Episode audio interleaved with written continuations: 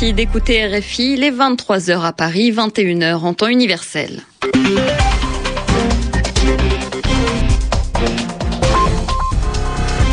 Magali Lagrange. Bonsoir à tous et bienvenue dans cette nouvelle édition du journal en français facile, un journal présenté ce soir avec Elodie Largenton. Bonsoir Elodie. Bonsoir Magali, bonsoir à tous. À la une de l'actualité, le Mali, l'otage suisse Béatrice Stockley a été libérée cet après-midi par le mouvement Ansar Eddin.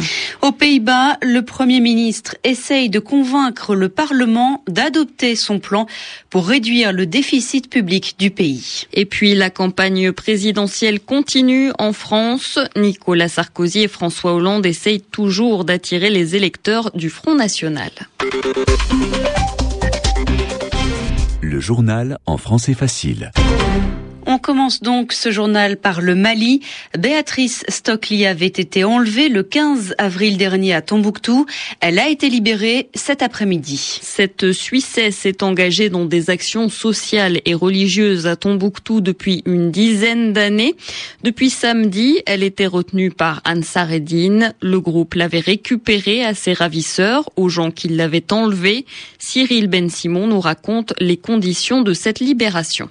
Il était environ 15h30 lorsque l'hélicoptère transportant Béatrice Stockley s'est envolé pour le Burkina Faso à bord de l'appareil, la Suissesse, tout juste relâchée par Ansar Eddin, un général burkinabé qui la semaine dernière s'était rendu à Thessalite pour récupérer une otage italienne, mais aussi, selon le groupe islamiste, dirigé par Iyad Akrali, deux diplomates suisses. Si le mystère plane toujours sur le versement d'une rançon, cette libération n'est pas en soi une surprise. Hier, le porte-parole d'Ansar Eddin avait annoncé que son mouvement était prêt à relâcher Béatrice Stockley et qu'il n'attendait qu'une chose, que ses compatriotes viennent la chercher.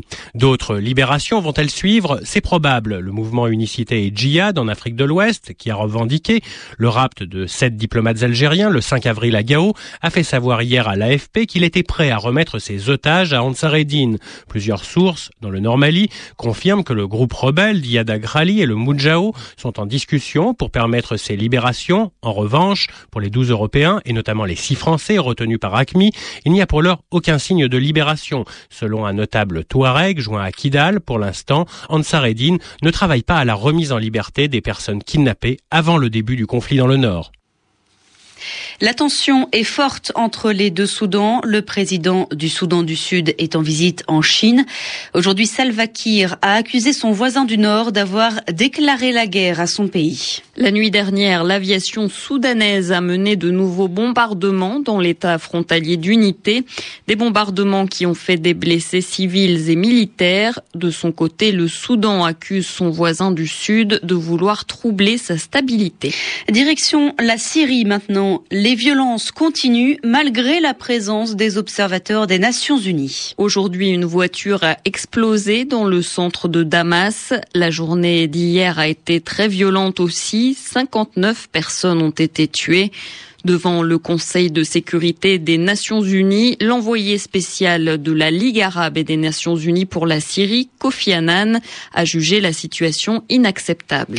On passe à l'actualité en Europe. Le gouvernement des Pays-Bas a démissionné hier et il doit maintenant se mettre d'accord avec le Parlement sur un budget de rigueur, c'est-à-dire un budget pour faire des économies. Le Premier ministre qui a démissionné, Marc Rutte, essaye donc de convaincre convaincre les parlementaires d'adopter une série de mesures. Béatrice Leveillé. L'immobilisme n'est pas bon pour les Pays-Bas. La dette publique augmente plus vite que nous pouvons nous le permettre, a martelé Marc Rutte devant les parlementaires néerlandais. Nul ne peut échapper à cette réalité, a-t-il ajouté, tentant de convaincre les partis d'opposition d'adopter le budget de rigueur que son allié d'extrême droite vient de rejeter. Le paquet de mesures prévoit une hausse de la TVA, un gel des salaires des fonctionnaires et une réduction du budget alloué à la santé et à l'aide aux pays en développement. Il s'agit de réaliser 16 milliards d'économies budgétaires en 2013 les Pays-Bas risquent de perdre leur triple A. S'ils ne parviennent pas à adopter un plan de rigueur, Marc Rutte compte désormais sur les Verts et d'autres petits partis pro-européens pour le soutenir. Lui qui a défendu l'orthodoxie budgétaire aux côtés de l'Allemagne ces dernières années restera à la tête du gouvernement jusqu'aux prochaines élections. La date de ces élections doit également être débattue au Parlement. Les partis d'opposition souhaitent des élections avant l'été. La droite et l'extrême droite tablent sur le mois de septembre. La commission électorale pourrait trancher et leur donner raison.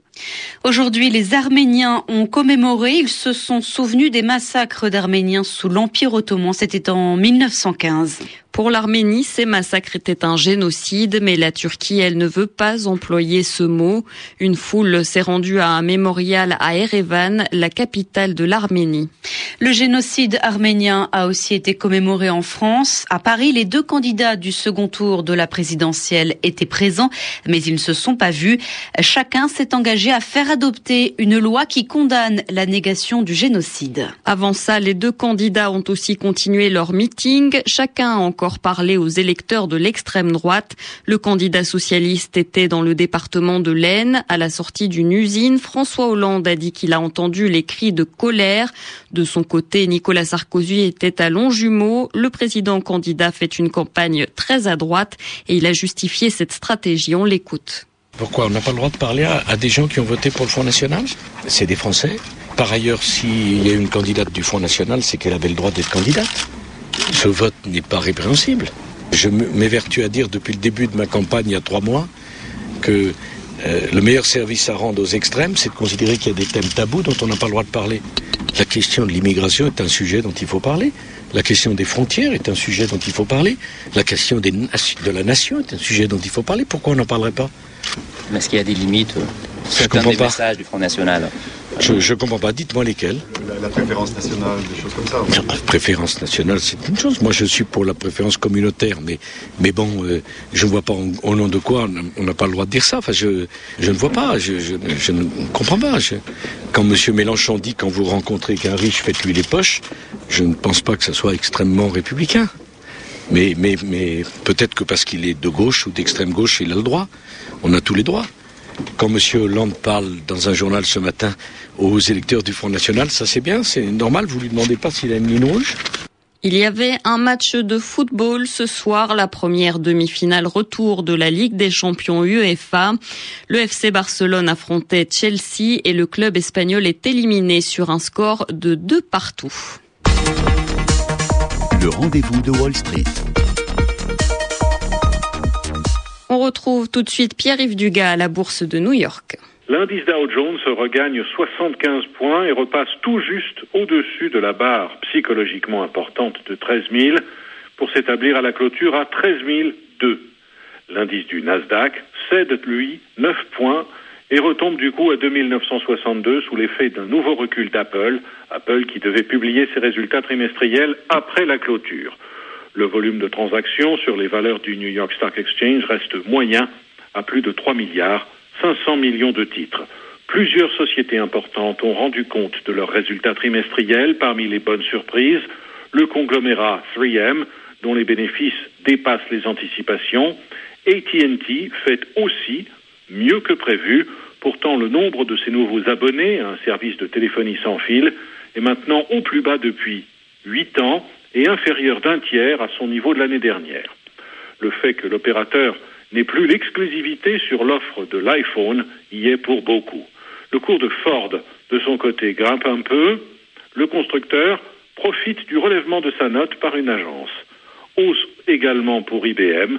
Le géant de l'informatique augmente son dividende de 13% et autorise un programme de rachat de 7 milliards de dollars de ses actions sur le marché. Walmart continue en revanche sa chute en raison de l'enquête apparemment lancée par les autorités fédérales américaines à propos des pratiques de Walmart au Mexique qui, semble-t-il, comprenaient il y a plusieurs années le versement de pots de vin. En février, et ce pour le sixième mois consécutif, le prix de vente des maisons a chuté aux États-Unis. Dans 15 des 20 plus grandes métropoles américaines, le prix a reculé par rapport à l'année dernière. Le baril de pétrole brut coté à New York avance ce soir de 0,4% à plus de 103 dollars.